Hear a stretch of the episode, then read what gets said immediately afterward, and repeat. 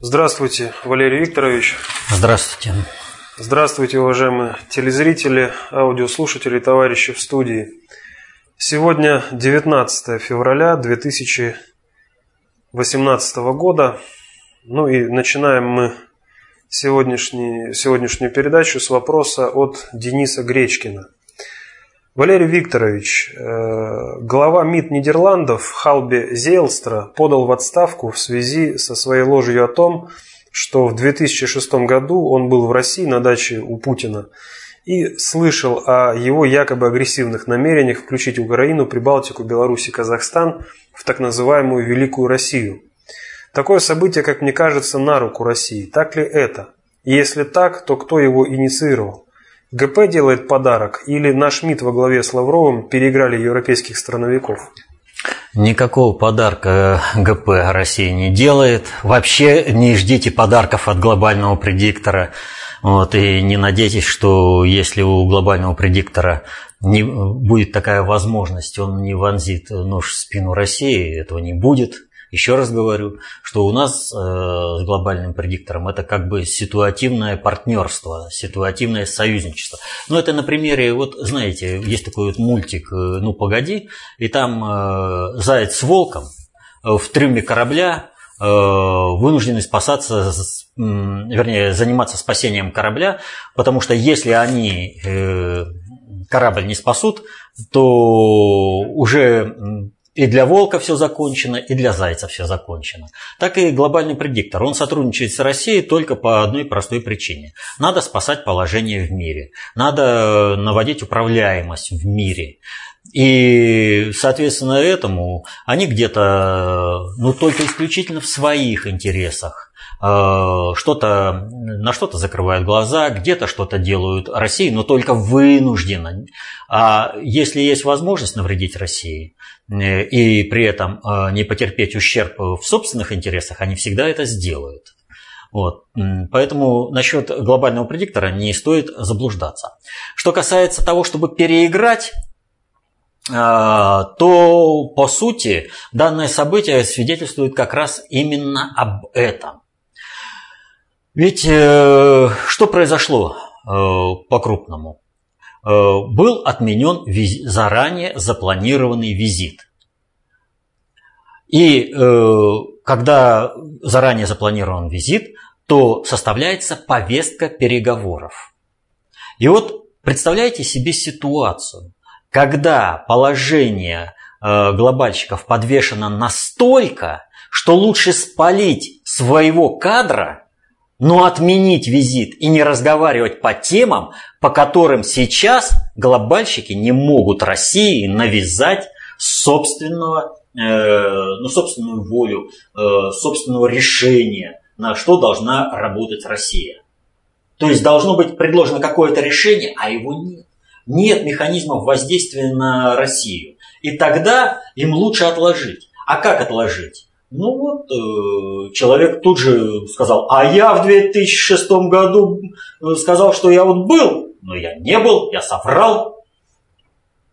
И вот сразу скандал, отставка, и все, и проблема с визитом решена. То есть все вопросы, которые должны были обсуждать по повестке дня, они отошли в сторону. Таким образом, они оставили, так сказать, э, вопрос непредрешенчества. Таким образом, э, глобальщикам было необходимо, чтобы те вопросы, которые были запланированы на переговоры, они не были решены тем или иным способом, поскольку они надеются в результате выборов и воздействия другими способами управления с надгосударственного уровня решить эти вопросы в нужном для себя э, ракурсе и с нужным для себя качеством.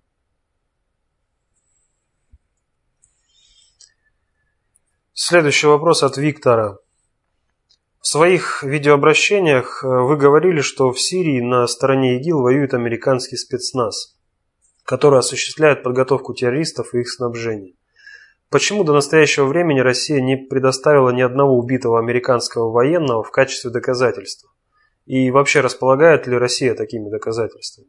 И если располагает, почему не обратиться в ООН для осуждения США в ведении войны и поддержки террористов, приведя всю доказательную базу. Что мешает России использовать тех же наемников, например, армию Кадырова против ИГИЛ?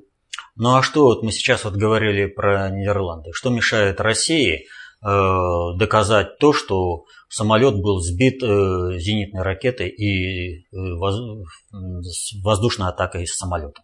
То есть это дубли, это э, была сдублированная атака. Вы имеете в виду Боинг? Боинг малазийский, надо... Ведь все предоставлено. А кто решает? Кто смотрит? Кто каким образом решает? Ведь э, для того, чтобы что-то вот так вот решить в международном сообществе и все прочее, нужно помнить э, поговорку. Вот э, имеешь право? Имею. А можешь? Уже здесь вопрос. И вот что самое интересное, когда кто-то начинает говорить о каком-то международном праве и прочее, начинает, что в какой-то там суд пойти, так этим самым сдается определенная юрисдикция своей страны под юрисдикцию анонимного управления с надгосударственного уровня. Это может быть управление со стороны какого-то конкретного государства, а может быть и со стороны глобального предиктора. Вот это надо понимать. Что касается конкретных инструментов управления ООН и все прочее, то мы прекрасно знаем, что первую скрипку там играют Соединенные Штаты. И во многом они заставляют голосовать так, Э, как им нужно, несмотря ни на какие приведенные доводы. Ну вот сколько там говорил э, Виталий Чуркин, наш представитель. Сейчас не Бензя говорит. Ничего. Выслушали, а Васька слушает, да ест. А почему? А потому что э, вся, все управление построено под то, что Соединенные Штаты являются головнюками в мире мировым жандармом. Соответственно, этому э, думать, что где-то там придешь какой-то правовой суд, и там кто-то что-то будет решать по каким-то там данным, это, ну, по меньшей мере, детская глупость. Ну неужели кому-то э, может быть не ясна работа это, суда по Югославии? Когда сербов осуждали только за то, что они сербы, убивали их в тюрьме, а людей, которые реально совершали уголовные преступления, э, людей расчленяли, убивали массово, вот, но убивали сербов, оправдывали всеми возможными способами. И наказали-то, э, в общем-то, людей, которые, ну, пешки в этой игре, ни одной знаковой фигуры. Ведь все же очевидно, что кроме того, что есть определенная декларация – о намерениях, нужно еще и обеспечить вот эти возможности. А возможности обеспечить сейчас Соединенным Штатам вот такую предъяву, сожалению, пока нет. И нет ее у России по одной простой причине. Вот если бы мы вписались э, в, ту, в тот сценарий, который нам предлагается, Э, стать главнюками в мире вместо Соединенных Штатов, за 15 лет э, спалить наших ребят в различных конфликтах в интересах глобальных кланово-корпоративных структур, то да, нам бы позволили Соединенные Штаты раскатать на раз. А пока мы не согласны, пока мы говорим «нет», Наша Россия существует для народов, ее населяющих, а не для того, чтобы быть сырьевым придатком для мировых кланово-корпоративных структур. Нам никто помогать не будет. Но даже в том плане, что помогать, еще раз повторю, они ведь э, за счет того, что мы являемся главнюками в мире, жандармом, решаем мы проблему своего народа населения. То есть мы должны спалить свое, свое население в интересах э, глобального предиктора, либо в локальных конфликтах, где парни будут погибать, либо э, на грязных производствах здесь, Э, обеспечить э, комфортное существование глобальщиков. Но нам это не подходит. Путин постоянно проводит политику, что у нас свое государство, и оно существует для народов его населяющих, а не во вред. Поэтому, естественно, нам приходится пошагово. О том, что э, ИГИЛ является иррегулярной армией США, я заговорил сразу же, как только появилась ИГИЛ. На основе чего я это говорил? На основе понимания общих процессов управления и на основе той информации, которую я получал в открытых источниках. Сейчас Уже не один, говорю. Вот тогда вот дайте мне доказательства, где там квитанция. Я говорю, ну что, мы смотрим э, разные средства массовой информации, читаем разные газеты. Нет, одно и то же, но у меня выводы такие, а вот у, у подавляющего большинства политологов они в упор это не видели. Теперь же о чем э, говорится? Смотрите. Э, Соединенные Штаты объявили о том, что они перебрасывают свой контингент из Ирака после победы над ИДИЛ в Афганистан, где требуется усиление.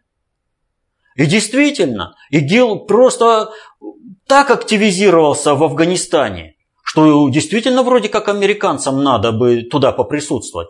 А вот Иран заявляет прямым текстом, что Соединенные Штаты перебрасывают ИГИЛ в Афганистан, из Ирака в Афганистан.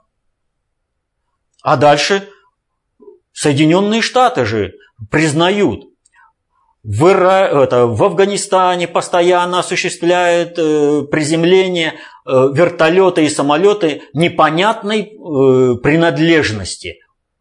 Он говорит, ну давайте сбивать. Нет, это наше небо, и там никто без нашего разрешения не летает. Но вы же не знаете, чьи это вертолеты и самолеты? Да, не знаем. Но они же привозят каких-то боевиков и им оружие. Да, привозят. Но мы закрыли это небо. Ну о чем это говорит? Просто американцы сами не признают, не говорят, что да, мы своей военно-транспортной авиацией перебрасываем боевиков ИГИЛ из Ирака э, в Афганистан, обеспечиваем их военно-техническое обеспечение, э, осуществляем военно-техническое обеспечение. Дальше. Сегодня на открытии э, ближневосточной сессии форума «Валдай» Сергей Викторович Лавров прямо, когда ему говорят, что еще Россия может сделать для наведения порядка в Сирии. Он же прямо сказал. Главное, чтобы Соединенные Штаты ничего не делали. Ведь это у них на базе боевики ИГИЛ. А с их базы выходит. Где еще прямее вот эти заявления? Создается информационное поле. В СМИ постоянно выкладывается информация о том, что ИГИЛ является иррегулярной армией США, что там в ИГИЛ и ЧВК, и спецназ Соединенных Штатов, армии Соединенных Штатов. Все там есть. Постоянно эта информация сливается. Она идет раз за разом, раз за разом. И вот уже дошло до таких вот форумов, где наш министр иностранных дел сообщает такую информацию. Ну как мы можем э, бороться с тем же ИГИЛ и говорить о том, что мы можем сделать? Ну нам что, теперь остается только американскую базу разбомбить полностью, чтобы ИГИЛ перестала существовать окончательно на территории Сирии? Ведь это же перевод э, на русский язык-то. Э, ответ Лаврова на Валдайской вот этой конференции. То есть идет постоянный вброс информации, идет изменение политической позиции всех стран, которые находятся под диктатом Соединенных Штатов. А вот когда произойдет это перестроение, вот тогда Соединенным Штатам и будет предъявлено все. А пока что, извините, рановато выкладывать все козыри.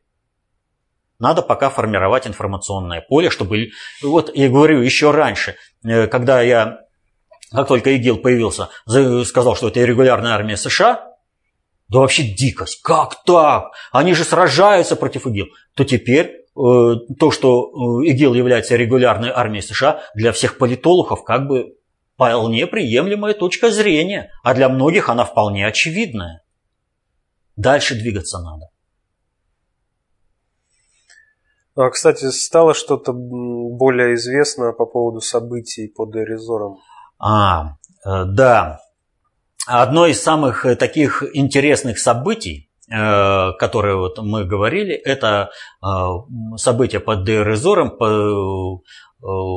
под которым, по сообщению наших неполживых блогеров, ура-патриотов, погибли триллионы бойцов ЧВК «Вагнер».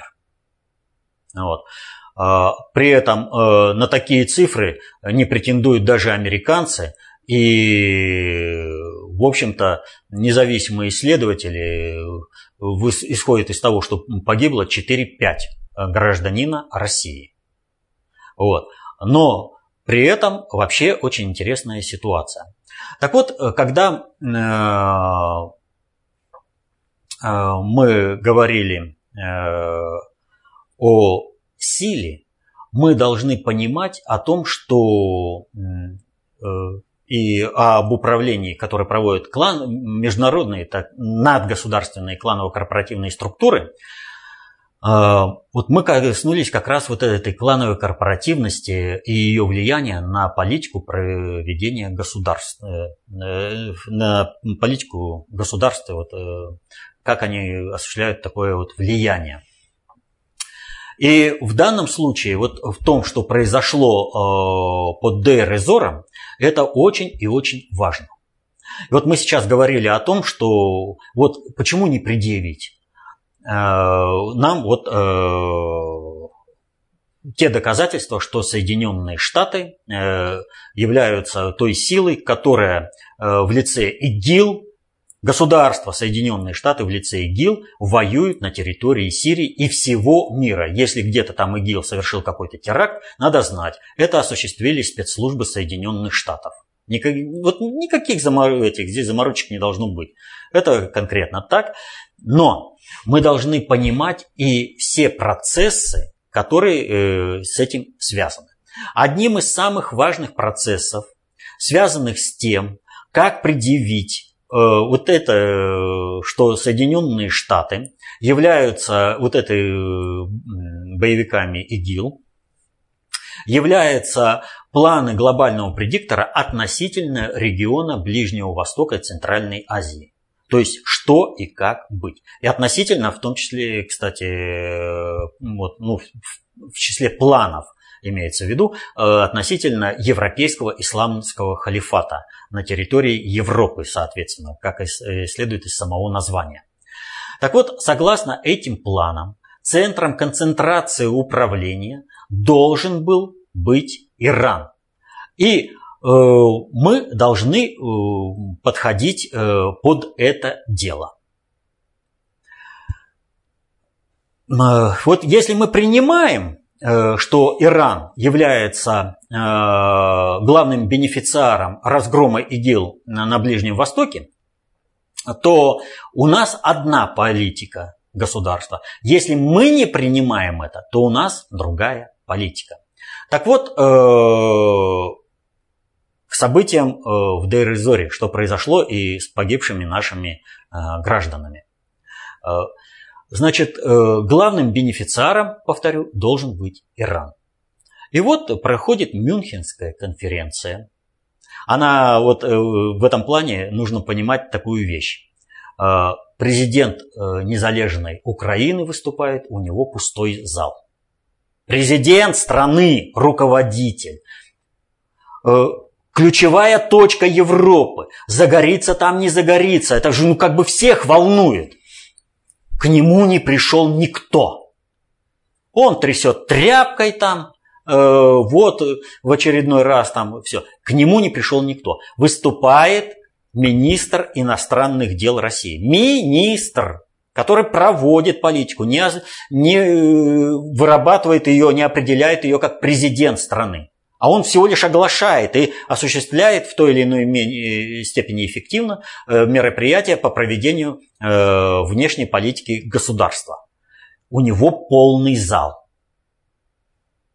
Россия – это стабильность.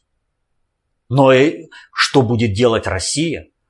Какое ее мнение по тем или иным вопросам? Даже у министра интересно э, поинтересоваться.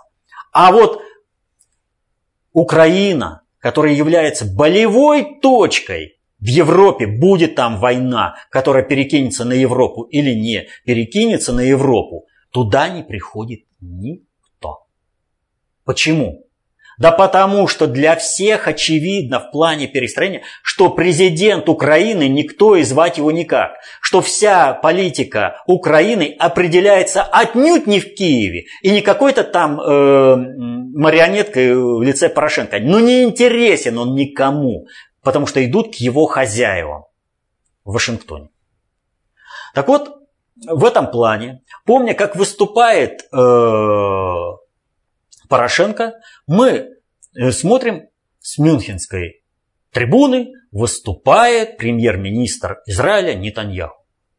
И он там вот тоже как Порошенко. Вот Порошенко со всякой шнягой приезжает, там всякие привозит то паспорта, то кусок обшивки, то вот сейчас тряпку привез. Э, и приехал Нетаньяху и привез кусок иранского беспилотника. То есть он сразу показал уровень, уровень, что Нетаньяху опустился на уровень Порошенко тоже клоун.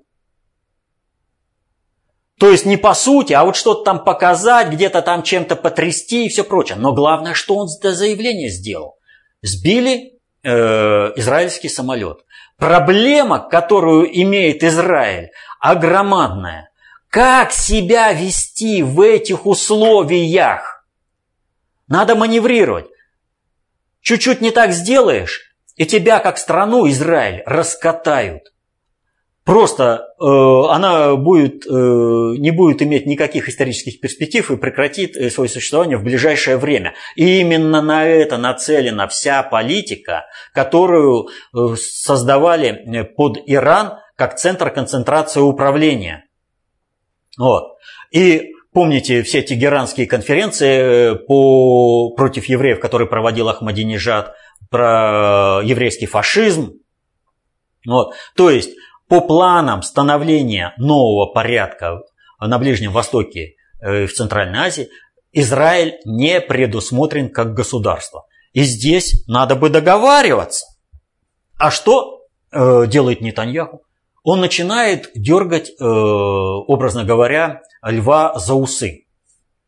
Он начинает злить Иран. Он начинает нарываться на неприятности. А зачем ему это надо? Ведь неприятности у, у Израиля будут нехилые. Как бы там ни крутили, э, но если СС придет, КСИР имеется в виду, э, Израилю мало не покажется. Но дело в том, что Нетаньяху не имеет никакой возможности э, вести себя по-другому. Дело в том, что незадолго перед Мюнхенской конференцией объявили, о том, что против него возбуждено уголовное дело и что теперь его дальнейшую судьбу решит прокуратура. Когда я говорил о том, что Израиль теперь не знает, когда, как себя вести, на прошлом вопросе ответе, я говорил о том, что главным пострадавшим в конфликте под Дер и был Иран. В какой степени и как, это непонятно. Но то, что э, Иран с Соединенными Штатами в э, Дейр-Изоре вошли в столкновение, это очевидно. Соответственно этому, что делает Нетаньяху, когда дразнит Иран? Он переключает действия Ирана против Соединенных, вместо того, чтобы Иран э, действовал против Соединенных Штатов, на то, чтобы Иран действовал против Э, Израиля на шестом приоритете. Он оттягивает на себя, отвлекает, ему хозяин приказал. Тот самый хозяин, который организовал против него уголовное дело. И либо ты будешь вот так делать, либо ты не будешь. И он свою личную корысть сказал, а мне страна. Как Петя Порошенко, полностью.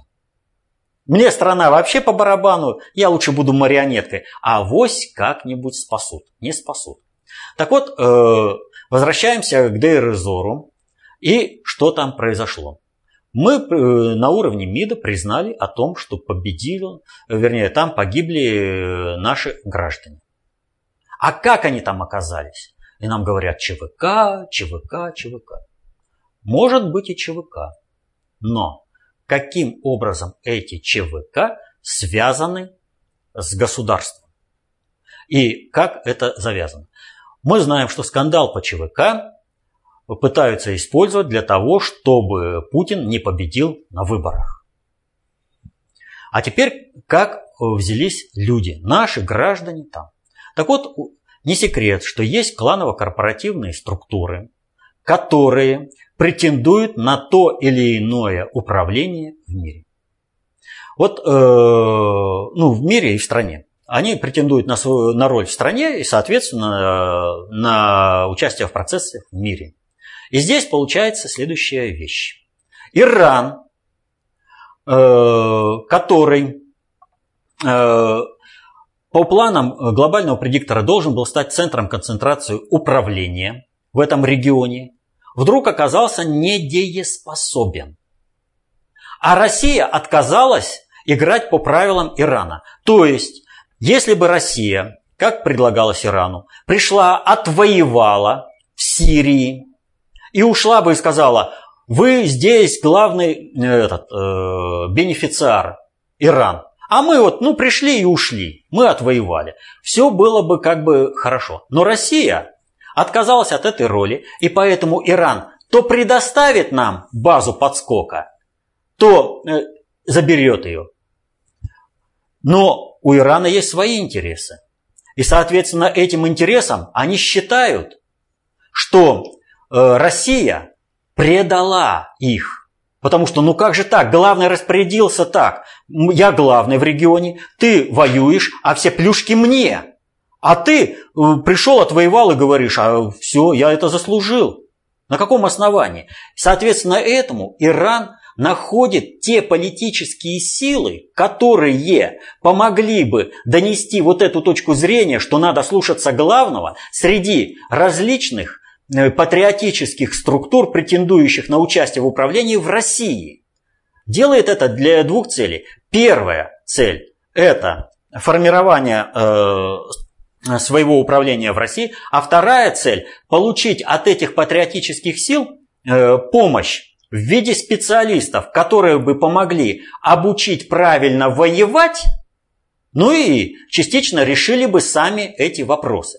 И поэтому различные кланово-корпоративные группировки формируют собственное военное представительство для того, чтобы поучаствовать вот в этом э, э, э процессе.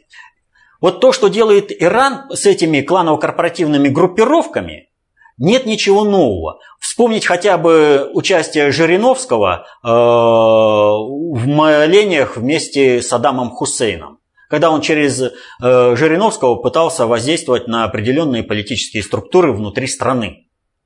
Поэтому Иран находит людей, э, кланово-корпоративные группировки, которые э, готовы с ним сотрудничать, которые исходят из чего? Сейчас я буду сотрудничать с Ираном, я получу экономический гешефт от того, что там где-то подсяду на нефть, я получу политический гешефт от того, что у меня будет взаимодействие с Ираном, э, мощным э, торговым и политическим партнером э, России. И я за счет этого решу свои кланово-корпоративные задачи внутри страны. Я продвинусь. И вот э, таких умных, их много, так скажем, э, кланово-корпоративных группировок. И у этих группировок между собой конфликт. И вот у одной из группировок, повторю, это вот на основе э, того, что есть в открытой печати, в СМИ, э, напрямую никто ничего не пишет. Это анализ позиции общего хода вещей через достаточно общую теорию управления. Вот. Так вот, у одной из э, корпораций, кланово-корпоративных э, группировок, э, вдруг родилась идея, как себя усилить. Решить вопрос стаби- легализации ЧВК в России, получить больше гешефт э, в политической составляющей в России, наладить отношения с Ираном и наладить отношения с Соединенными Штатами. То есть Иран решает проблему э, ликвидации государственного формирования, которое проводит э, Соединенные Штаты в районе Дер-Эзора. Иран заявляет, что этого не будет. Если слить какую-то операцию Соединенным Штатам о том, что такая операция будет произведена, даже если твои бойцы погибнут, это получение политического гешефта. То есть Соединенные Штаты так или иначе отсюда будут выдавлены. Иран э, все равно победит. Если ты участвуешь и твои бойцы погибли, ты получаешь плюшки со стороны э, Ирана. Если ты оказываешь услугу Соединенным Штатам, то сейчас, когда проходит предвыборная кампания внутри России, Соединенные Штаты учтут позицию твоей кланово-корпоративной группировки, имеется в виду страновики, учтут, и они в режиме санкций, взаимоотношений, э, в продвижении политических кандидатов э, уж, по крайней мере, не будут препятствовать тебе в каких-то процессах, а в чем-то даже и помогут. А под этот шумок легализовать ЧВК, как собственные частные армии для разборок с государством. Вот мы и получили погибших наших граждан под Дейр-Эзором. Повторю, это анализ с позиции общего хода вещей того, что происходит. А почему вот этот анализ, э, вернее, вот такая уверенность в том, что все равно победит? Э, вот Иран имеется в виду в этом регионе. А вот сегодня же произошло очень интересное событие на Валдайском форуме. Я уже сегодня об этом говорил. Там выступал э, министр иностранных дел э, Ирана. Вот. И он, у него весь тренд был такой. Для того, чтобы эффективно решить проблемы региона, нужно присоединяться к Ирану. Нужно делать, как говорит Иран, э, что вот у Ирана только правильная позиция. Но это как бы нормальная позиция любого министра иностранных дел, отстаивающих интересы своей страны. Но выступает, повторю, он на Валдайском форуме. И вот задается вопрос министру иностранных дел Ирана и министру иностранных дел Лаврову. Министр иностранных дел Ирана излагает свою позицию именно такую, что есть единственная позиция иранская, и она абсолютно правильная. А что происходит дальше? А дальше, когда наступило время отвечать Лаврову, модератор этой дискуссии попытался Лаврову не дать слова. Опа-на! Это что это за дела? А это как раз дела, игра вот эта политическая. То есть вписать Россию в общеглобальные планы для того, чтобы кланово-корпоративные группировочки выиграли свое. И здесь они идут на разные такие вот моменты. Ну просто ну забыл модератор вот этой дискуссии, что у России может быть собственный взгляд о том, что э, происходит, собственные интересы в регионе и как их надо достигать. И Лавров ну, весьма неполиткорректно сказал «Стоп, я еще не ответил». Сначала изложу позицию России, а потом дальше пойдем. И он изложил.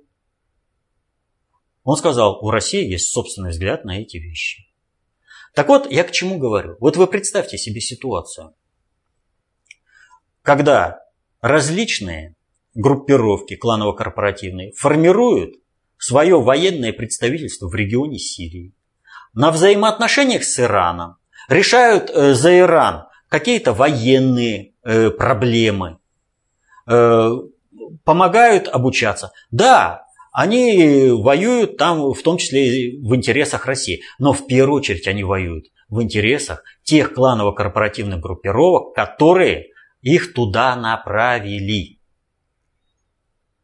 А направили они для того, чтобы на основе полученного там э, гешефта, э, выгоды, на основе полученной усиления своих позиций, в том числе решать проблемы здесь, через создание частной армии для того, чтобы противостоять государству – и позиционировать свою клановую корпоративную группировку по отношению к государству иным образом, нежели сейчас предполагают государственные интересы. И поэтому здесь договоренности и с Ираном, и с Соединенными Штатами, помимо интересов России, э, они, э, в общем-то, логичны. И отсюда сразу встает ясно, кто, через какие структуры осуществил вот этот вброс, чего они хотят, как надавить и что из этого получить.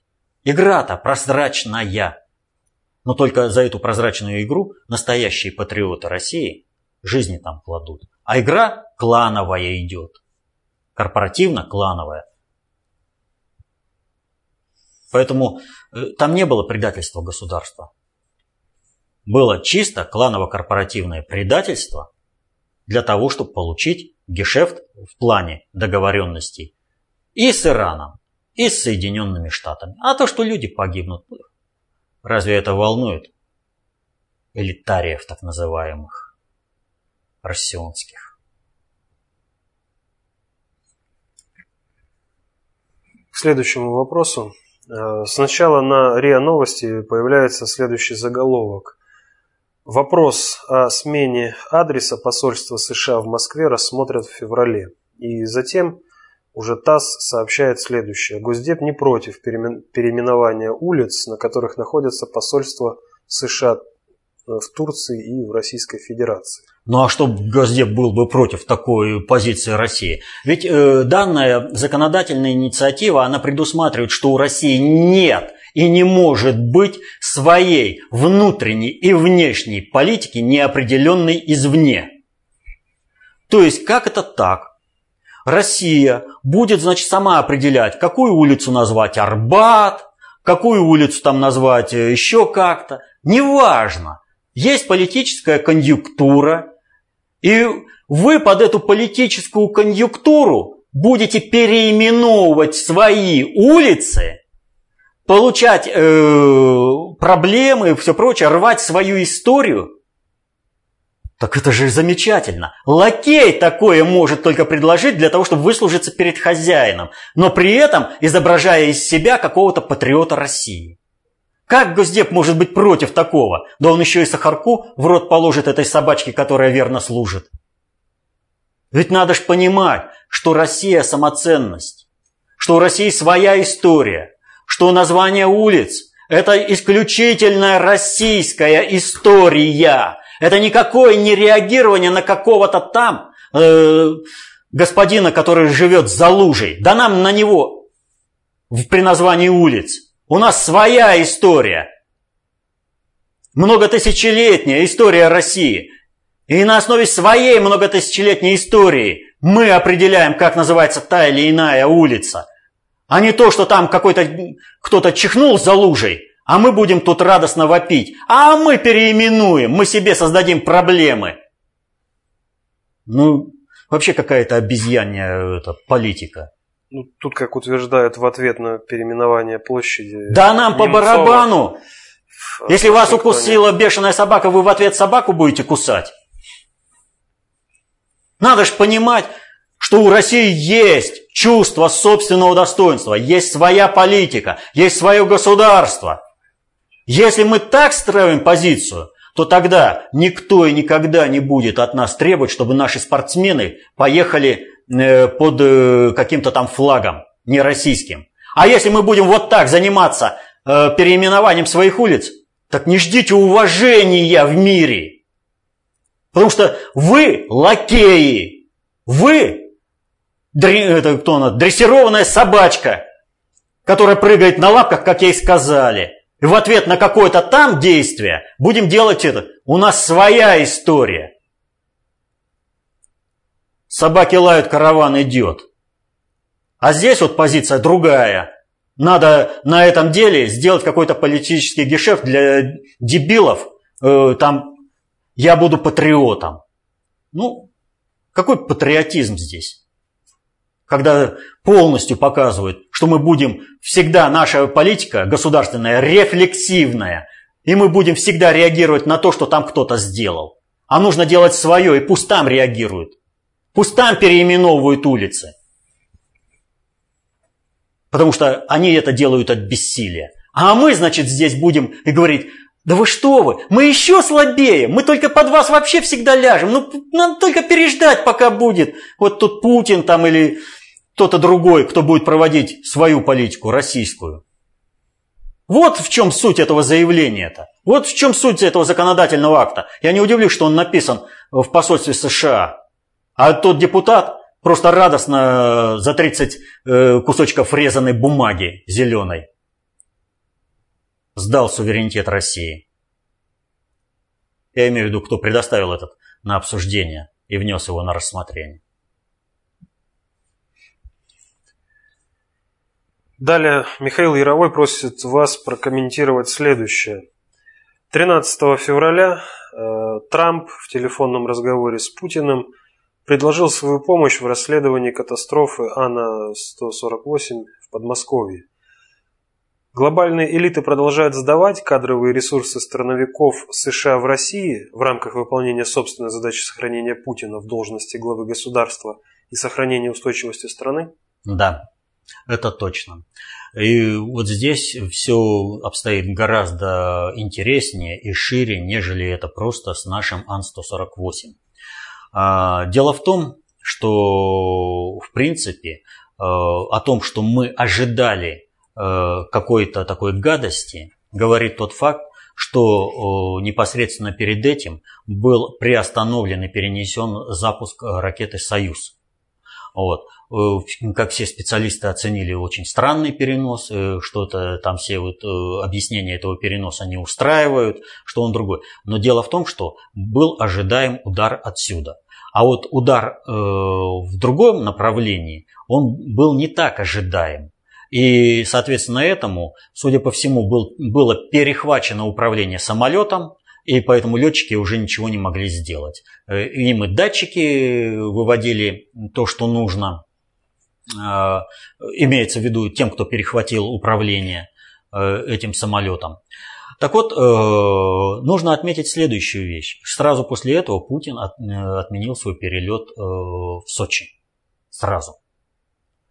Вот. То есть он реально понимал опасность, э, что еще не все закончено и не все решено. И он был абсолютно прав, потому что э, следом последовала э, катастрофа э, регионального самолета в Иране, где тоже очень странная катастрофа, и, судя по всему, тоже было перехвачено управление этим самолетом. Вот. Ну а под это дело сливают, что он там э, когда-то э, у него была техническая неисправность и все прочее. Дело в том, что противостояние глобальной и страновой элиты очень и очень серьезное. Но страновики играют по принципу «слышал звон, да не знают, где он». И положение Трампа э, в Соединенных Штатах очень серьезное. Без опоры на Россию Трампу выстоять будет очень сложно. Почему без опоры на Россию? А потому что нужно сейчас неявным порядком перевести ряд управле... Э, процессов управления э, в мире э, Соединенных Штатов на Россию. Потому что только Россия сможет обеспечить это управление, не Китай и уж тем более не Иран. И э, страновики э, против Трампа воюют очень э, и очень серьезно. Все, наверное, слышали про расстрел э, в школе школьников. Вот. Флориде. Да, это событие вроде бы как уже рядовое, что он первый, что он последний. Не первый, не последний, но в ряду всех расстрелов в школе он э, выделяется. Выделяется двумя параметрами. Первое. 13 февраля Трамп э, назначил главой Агентства национальной безопасности США э, генерала Накасона.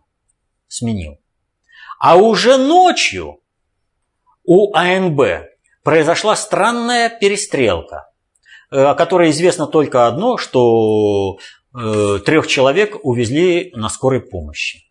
Больше об этой перестрелке неизвестно ничего.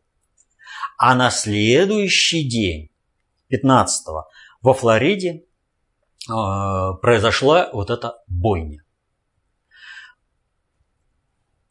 Э, мы знаем о том, что резиденция Трампа Мар-Алага находится тоже во Флориде.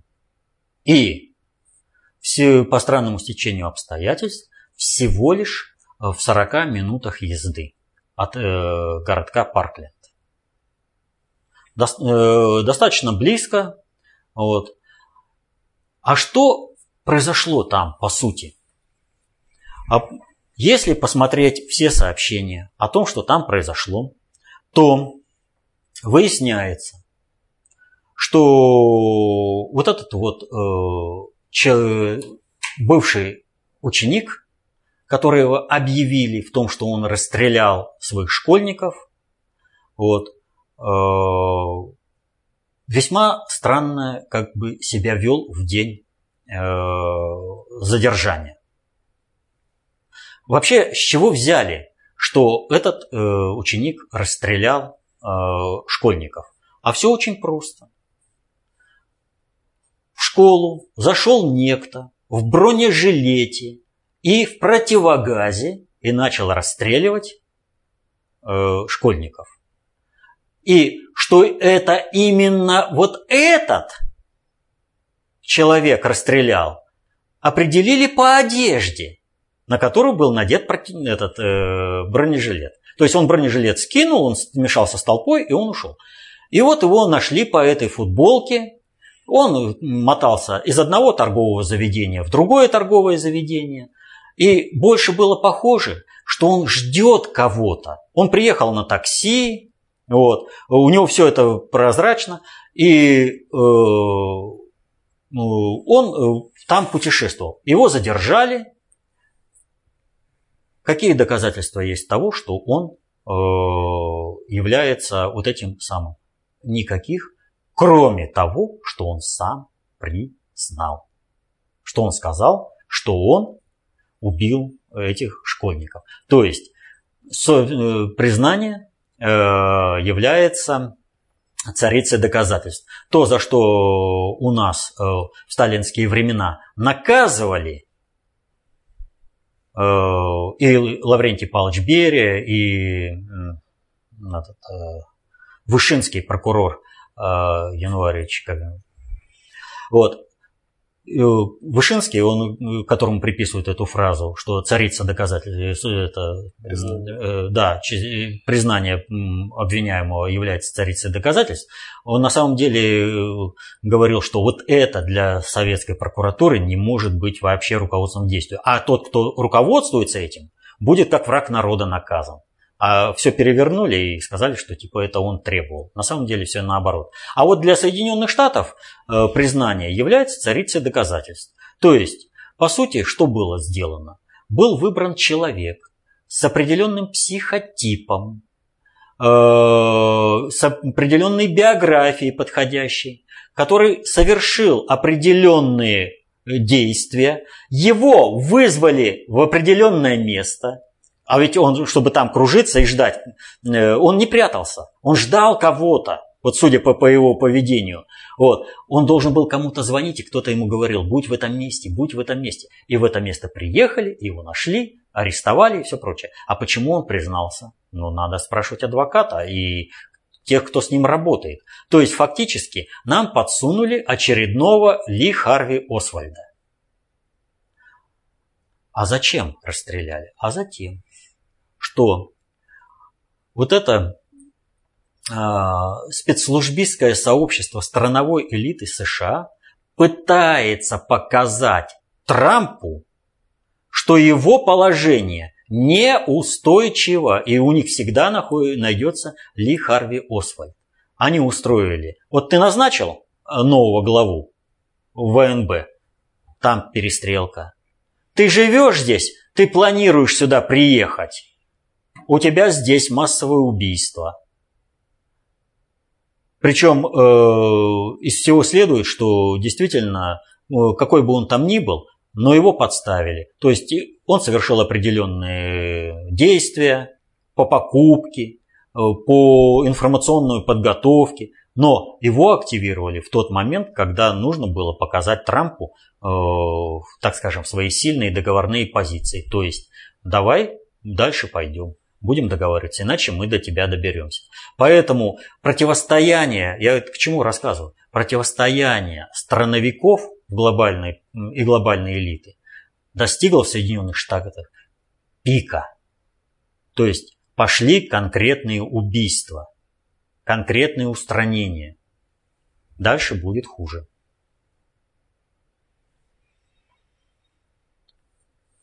Далее вопрос от Алексея и Александра из Харькова. Вы недавно говорили, что Саакашвили работал в интересах Авакова, но на Украине ничего кардинально не изменилось. Почему? Что сейчас там происходит? Сурков э, с Волкером мирно разговаривают, Порошенко с Клинкиным выбирают, э, выражают соболезнования, ну, хоть какой-то прогресс, но в остальном никакой ясности. И 15 февраля 2018 года вышло интервью с грузинами, которые были на Майдане в Киеве 14 года. Вопрос, зачем эта информация появилась именно сейчас, какова цель появления грузинских снайперов. Интересно услышать э, ваше мнение. А, мнение самого Александра. Информация о снайперах, связанных с Саакашвили, является ложным следом. Цель публикации интервью – увести следствие в тупик и нейтрализовать Саакашвили как инструмент для прихода к власти Авакова? Нет. Э, дело вот в чем. Когда мы огласили сценарий э, действий Авакова, э, привода, что Саакашвили всего лишь э, ширма, за которой прячется Аваков, мы тем самым высветили. А ведь в политике ничего не бывает стабильного. То есть, когда вот это стало очевидным для всех игроков, то против Авакова стали работать. И, соответственно, этому у него ничего не получилось. То, что сейчас э, положение на Украине, это условия, при которых ни у одной конфликтующей группировки не получилось. Не без нашей помощи мы подсветили э, один из таких сложных сценариев. И встал вопрос, а дальше-то что делать? А дальше нужно каким-то образом э, разрешать вот эту поли... ситуацию неопределенности. То есть надо выводить э, ключевых игроков э, из игры э, таким образом, чтобы решить проблему Украины. И вот здесь надо понимать простую вещь. Э, смотрите, как вывели Саакашвили. Он в ресторане его задержали, посадили на чартерный рейс, увезли э, в Польшу. Польшу. Оттуда он перелетел в Голландию, и уже на следующий день у него уже были документы. Все это показывает, что э, Порошенко Саакашвили сделать ничего не мог. Не по зубам этот был его кадр. То есть, когда там говорят, что вот он там что-то сделал, ничего подобного.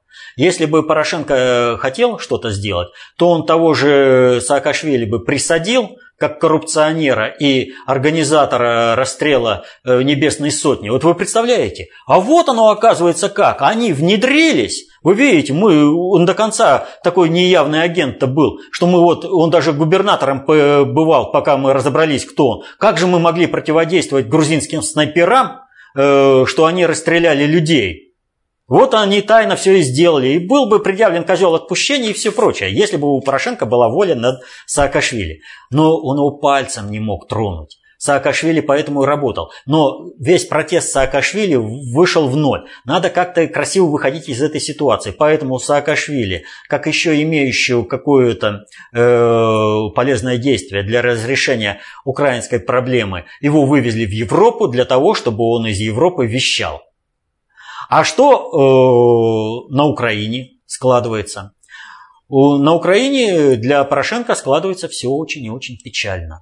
Дело в том, что тут надо понимать простую вещь. Запад не может сдать этого Порошенко э, просто так. Если Запад сдает Порошенко и говорит, что вот все он нелегитимный и он э, из себя ничего не представляет, что все это было неправильно. Мало того, что э, Запад дает козыри э, России, которая всегда на этой позиции стояла, Запад признает то, что он все это время действовал неправильно со всеми вытекающими отсюда последствиями. То есть Запад уже становится э, не партнером в разрешении э, конфликта на Украине. То есть э, здесь Запад как бы сам устраняется. Западу нужно сказать что? Вы посмотрите, что происходит на Украине. Там был народный протест, там были легали, легальные выборы, там был легальный президент, но президент оказался слаб, он не смог удержать, там происходит военно-фашистский переворот, и в результате этого военного фашистского переворота теперь, естественно, мы должны решать в новых условиях. Вот все то, как бы признается, вы там Россия признаете нелегитимным, мы признаем легитимным, это остается в прошлом, мы это дальше будем разговаривать. Мы решаем сейчас проблему э, с фашистской властью на Украине, которую надо зачистить и дальше определить нейтральный статус нового государства. Под кем э, это государство будет ходить. Э, с точки зрения это, Европы, им этот фактор важно определить, потому что нейтральный значит кто-то его курирует. Это их точка зрения. Нейтрально это не означает с точки зрения Запада э, государство, которое не примыкает э, ни к тому, ни к другому союзу, а э, Нейтральный с точки зрения Запада означает то государство, которое формально не входит в какие-то организации, но придерживается западной точки зрения. И вот они пытаются этот вопрос решить. И в этом отношении Запад работает на то, чтобы на Украине был посеян хаос и совершен государственный переворот. Отсюда э, проход националистических дружин, э, типа проходов нацистов в Германии. Отсюда погром группировки С-14, Россотрудничество и все прочее. То есть Запад хочет как бы Э, быть э, ну как, получить гешефт и при этом самому не пострадать. То есть они включили эту группировку в разряд террористических. В 2017 году она, она совсем недавно включена э, в разряд террористических. Объявили об этом. Теперь это террористическая группировка громит э, российские э, учреждения и у Запада, ну вот видите, у нас же есть о чем договариваться, мы включили их в террористические, так же давайте на этом основании находить э, общий язык. Но что очевидно для Порошенко? Для Порошенко очевидным является следующее. Раскручивание этой спирали приводит к тому, что Порошенко становится ненужным. Он и так уже ненужный. Он должен героически погибнуть в ходе фашистского переворота. А Порошенко это надо? Конечно, нет. Вот отсюда Порошенко хватается за телефон и срочно звонит. У вас там самолет упал. На самом деле, да плевать ему на этот самолет. Ему свою шкуру спасать надо. Он прекрасно понимает, куда раскручивают и что его вместе с семьей кончат. Никого не позволят вывести. Вот о чем идет речь. И он прекрасно понимает, что э, Саакашвили вывезли именно под этот сценарий, не позволив его здесь присадить, что э, э, вывели грузинских снайперов под этот сценарий, легализовали. Так что у него нет вообще, как любят говорить наши западные партнеры, хороших карт на руках. Отсюда у него остается только одно – но, извините, он никто и звать его никак, он ничем не управляет, его мнение никого не интересует. И поздно он схватился за телефон.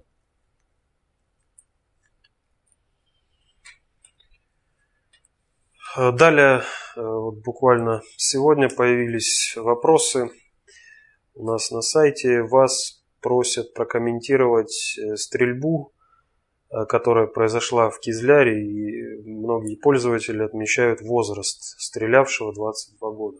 Да, одни источники дают 22 года, другие дают 23 года, то есть мы видим подгонку под 22 года. Э, опять же, страновики не умеют играть э, в игры. Глобальщики, вот как отличается это, так, нумерология страновиков при каком-то событии от нумерологии глобальщиков. У глобальщиков нумерология вписана в матрицу, а у страновиков она подогнана искусственно. Это просто все очевидно. Вот когда смотришь, если в матрицу это вписалось, это сделали глобальщики. Если это подогнано искусственно, это сделали страновики. Но здесь все еще, э, сказал бы смешнее, но трагичнее. Дело в том, что на прошлом вопросе-ответе был вопрос о борьбе коррупции в Дагестане. И э, Э, о том, что очень сложный регион. Я и тогда сказал, вот э, с этим сложным регионом, если вот так вот исходить, доиграетесь. Национальную карту не надо разыгрывать. Это регион со своими особенностями, но это стандартный регион России. Обычный, как обычный, и все другие. обычный. А чем он в этом плане, в сложности имеется в виду, отличается, например, от Ростова-на-Дону или от Иркутска? Там сложнейшие вопросы. А чем он отличается э, от тех регионов, которые были до э, Дагестана? Что, там было гораздо проще? Да там было значительно сложнее, только там своя местная специфика. Вот. У везде местная специфика. Но там как бы эту местную специфику списывается. А на каком основании она списывается? Еще раз повторю. Вы попробуйте решить э, эту местную специфику в Ростове-на-Дону или в Иркутске. А вот говорят, э, это самое, э, вот здесь вот на национальную почву пытаются вывести. Ведь что? Коррупционеры везде защищаются. Защищаются теми средствами, которыми они могут. Им наплевать на интересы своей страны, интересы своих людей, своего ближайшего, в принципе, окружения. Вы посмотрите, вот почему Кадыров сразу жестко по этому поводу высказался. Да потому что он видел своих коррупционеров, которые довели страну, э, вот Чечню, до того э, состояния, э, из которого приходилось ему вытягивать. Войну-то привели вот эти коррупционеры, которые хотели грабить, жить вне зависимости. А здесь будет война. Так ничего, я за рубежом буду жить. Как же так? Твои же братья, твой народ, у них война, они погибают, а ты за рубежом живешь на наворованные деньги. Или пусть даже в Москве, тебе комфортно. Но ведь так же было э, с чеченскими коррупционерами, которые подпитывали войну э, в Чечне. Туда же съехались бандиты со всего мира, которые стали чеченскими бандитами в смысле территориальности. Но сами-то они были разного рода племени. Разве не то же самое сейчас происходит в Сирии? когда с Башаром Асадом оказываются неразрешимые проблемы о том, как будем, вот пусть государство будет, да, но вот есть кусок государства, который будет работать мне на карман. Обычная позиция всех коррупционеров. Именно вот отсюда выходят все эти э, политические, как, э, политические оппоненты, которые воюют против Башара Асада. Те, которым страна хоть в какой-то мере дорога, те участвуют в переговорном процессе и в Астане, и в Сочи. Но не надо вот эту вот группировку, которая сбила э, наш самолет, когда погиб э, Филиппов, вот. Она, это чистая креатура Соединенных Штатов, ее специально подписали под э, Турцию, э, специально завели на Астанинский процесс, что она не участвовала в Сочи, психанула, опять же, Турцию там подставила. И потом, чтобы был конфликт между Россией и Турцией. А, в общем-то, группировка чистая американская, чистая, на 100% американская. Вот. Так вот, э, везде коррупционеры одни и те же. Они используют доступные, доступные им механизмы для собственной защиты. Ах, нас начали садить? Так мы здесь сейчас будем все взрывать. Мы сейчас будем войну организовывать. Вы нас тут, понимаете, тронули, и мы тут местные царьки, как хотим это. А на народ им наплевать, абсолютно. И проблема Дагестана, она сложная но она решаемая, потому что эм, э, и муфтият, и русская православная церковь, все заинтересованы, есть инструменты решения. А вот у нас на Дальнем Востоке э, проблему АУЕ решать. Каким образом? А это сложнейшая проблема, еще сложнее, чем э, в Дагестане. Почему мы не говорим, что там сложный регион, а сложный регион в Дагестане. Там есть возможности решения, там есть диалог, трудный диалог, а здесь э, есть, э, ну как, возможность решения, они всегда есть, но там структуры есть, которые э, понимают какие-то задачи и как-то решать. А как проблему с АУЕ решать? Как вот говорят, в церкви расстреляли. А у нас вот недавно в Перми, в Улан-Удэ это самое, напали на школьников. Чем это отличается преступление? Поэтому еще раз говорю, не надо играть с национальным вопросом. надо понимать, что у каждого региона есть собственные э, ос, ну, особенности каждого региона. Но, ну, просто потому, что все регионы особенные. И вот надо просто реально решать их, а не начинать шантажировать, что мы тут что-то устроим. Шантажируют, повторю, только коррупционеры. Они вот этому парню заморочили голову. Он взял ружье и пошел убил невиновных людей.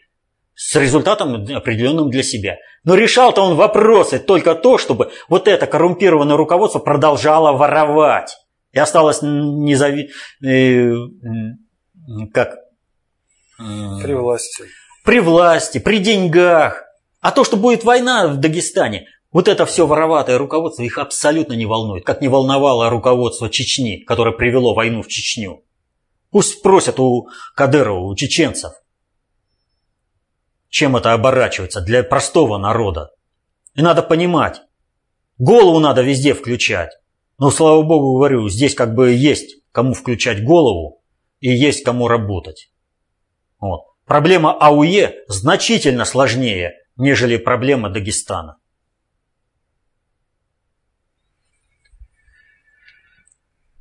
Ну, еще один вопрос от Александра Фоничева. Выступления Грудинина вызывают симпатию. Он э, поднимает правильные вопросы о коррупции, развитии производства. Здесь приводится несколько ссылок.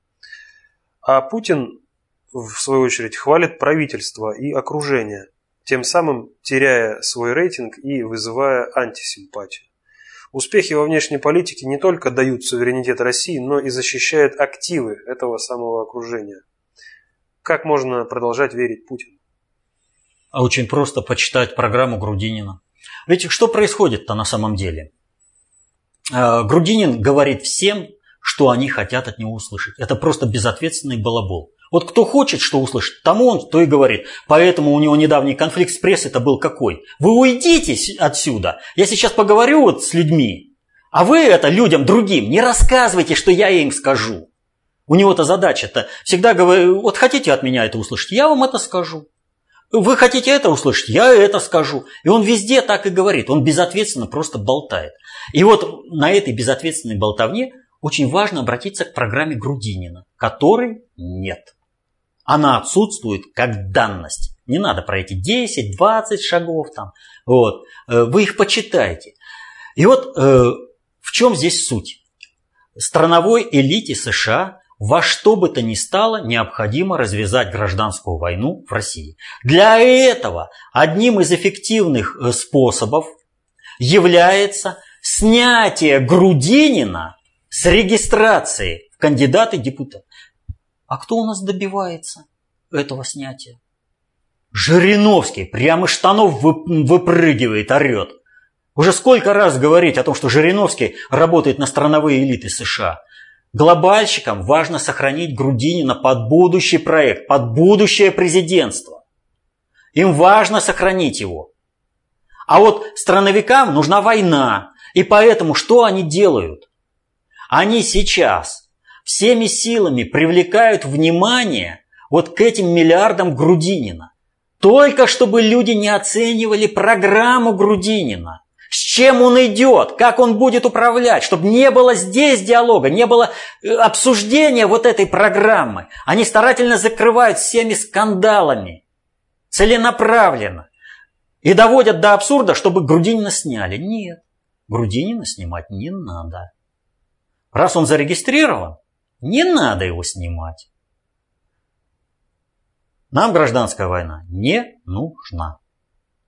Не нужна она и глобальщикам, она нужна только страновикам Соединенным Штатам, она нужна Жириновскому и другим, кто требует снять Грудинина на основе этого. Нет, нужно во что бы то ни стало постараться перевести в практическую область, обсуждать программу Грудинина. Тогда, может быть, люди и поймут. Вот кто будет вот эту программу изучать, тогда поймет, а в чем, собственно, Путин хвалит правительство. Когда он поймет, в каких обстоятельствах что говорит Путин, в каких обстоятельствах он хвалит, так может быть и сам похвалит и скажет «да». Вот в этих обстоятельствах это оптимальный вариант.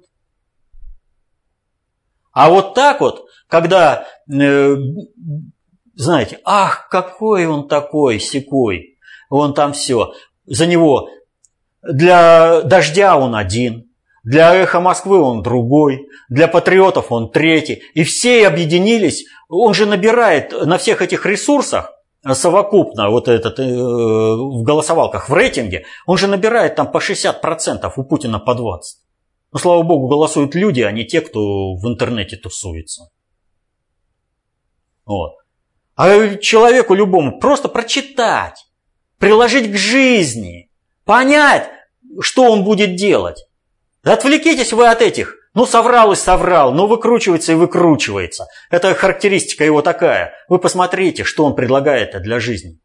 И тогда уже критикуйте Путина за то, что он кого-то там похвалил. Если, конечно, совести хватит критиковать. Поэтому задача для страны перевести все в область обсуждения программы Грудинина. Предвыборная кампания вот давайте обсудим, с чем он идет к людям. А то, что ему надо позволить говорить, ну, слушайте.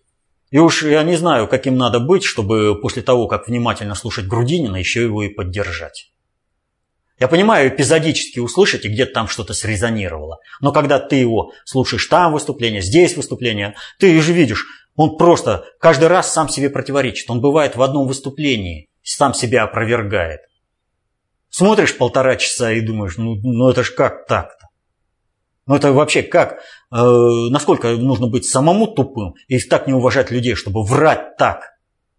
Сам себя постоянно опровергаешь. Послушайте его. Поэтому ничего удивительного, что у него э, рейтинг колеблется в районе э, 6-7%. Потому что люди слушают его, слушают, читают его программу. А вот нужно, чтобы это стало и мейнстримом во всех СМИ, и в обсуждении у блогеров. Чтобы там обсуждали не миллиарды Грудинина и о том, как он выворачивается с ними, где он там их как заработал, а что у него в программе. И что из этого следует. Программа у него, повторю, шикарная. Это вот как батарея и в, проб, это, в прорубь. Он сам себе ее на шею повязал. Пусть тонет вместе с ней. Это последний вопрос. Вот мы сегодня а, постоянно говорили о том, как необходимо понимать э, процессы с позиции общего хода вещей, насколько это важно понимать, как они э, взаимосвязаны. Вот смотрите, практически все, о чем мы говорили, они все увязаны в одну матрицу противостояние на государственном уровне э, транснациональных компаний, кланово-корпоративных группировок различного уровня э, страновой элиты США и глобальной элиты. Как это завязаны э, интересы Ирана как планируемого центра концентрации управления будущее, как это завязаны здесь интересы центра концентрации управления, который сейчас существует в виде мирового жандарма Соединенных Штатов, и как э, завязаны интересы России. Вот э, в Дейр-Зоре э, там вот настолько вот все очевидно, все это сплелось, что с кристальной ясностью все там следует. Но это только если ты знаешь, как управляются социальные суперсистемы, если знаешь достаточно общей теории управления. А вот у нас, э, как протекают э, процессы управления в социальных суперсистемах, не учат нигде. Это знание изложено только в книгах внутреннего предиктора СССР, поэтому читайте толстые книги внутреннего предиктора СССР, изучайте, как э, управляются социальные суперсистемы, будьте концептуально властными, защищайте интересы свои и своей семьи. Не позволяйте сделать вас объектом манипулирования в угоду чьих чуждых интересов. А коррупционеры, кланово-корпоративные структуры, они только об этом и мечтают. И для них не важно, через что взорвать Россию. Через национальный вопрос в Дагестане или через АУЕ на Дальнем Востоке. Так что помните, знание власть. Берите эту власть в свои руки. Будьте счастливы. До следующих встреч. Мирного неба вам.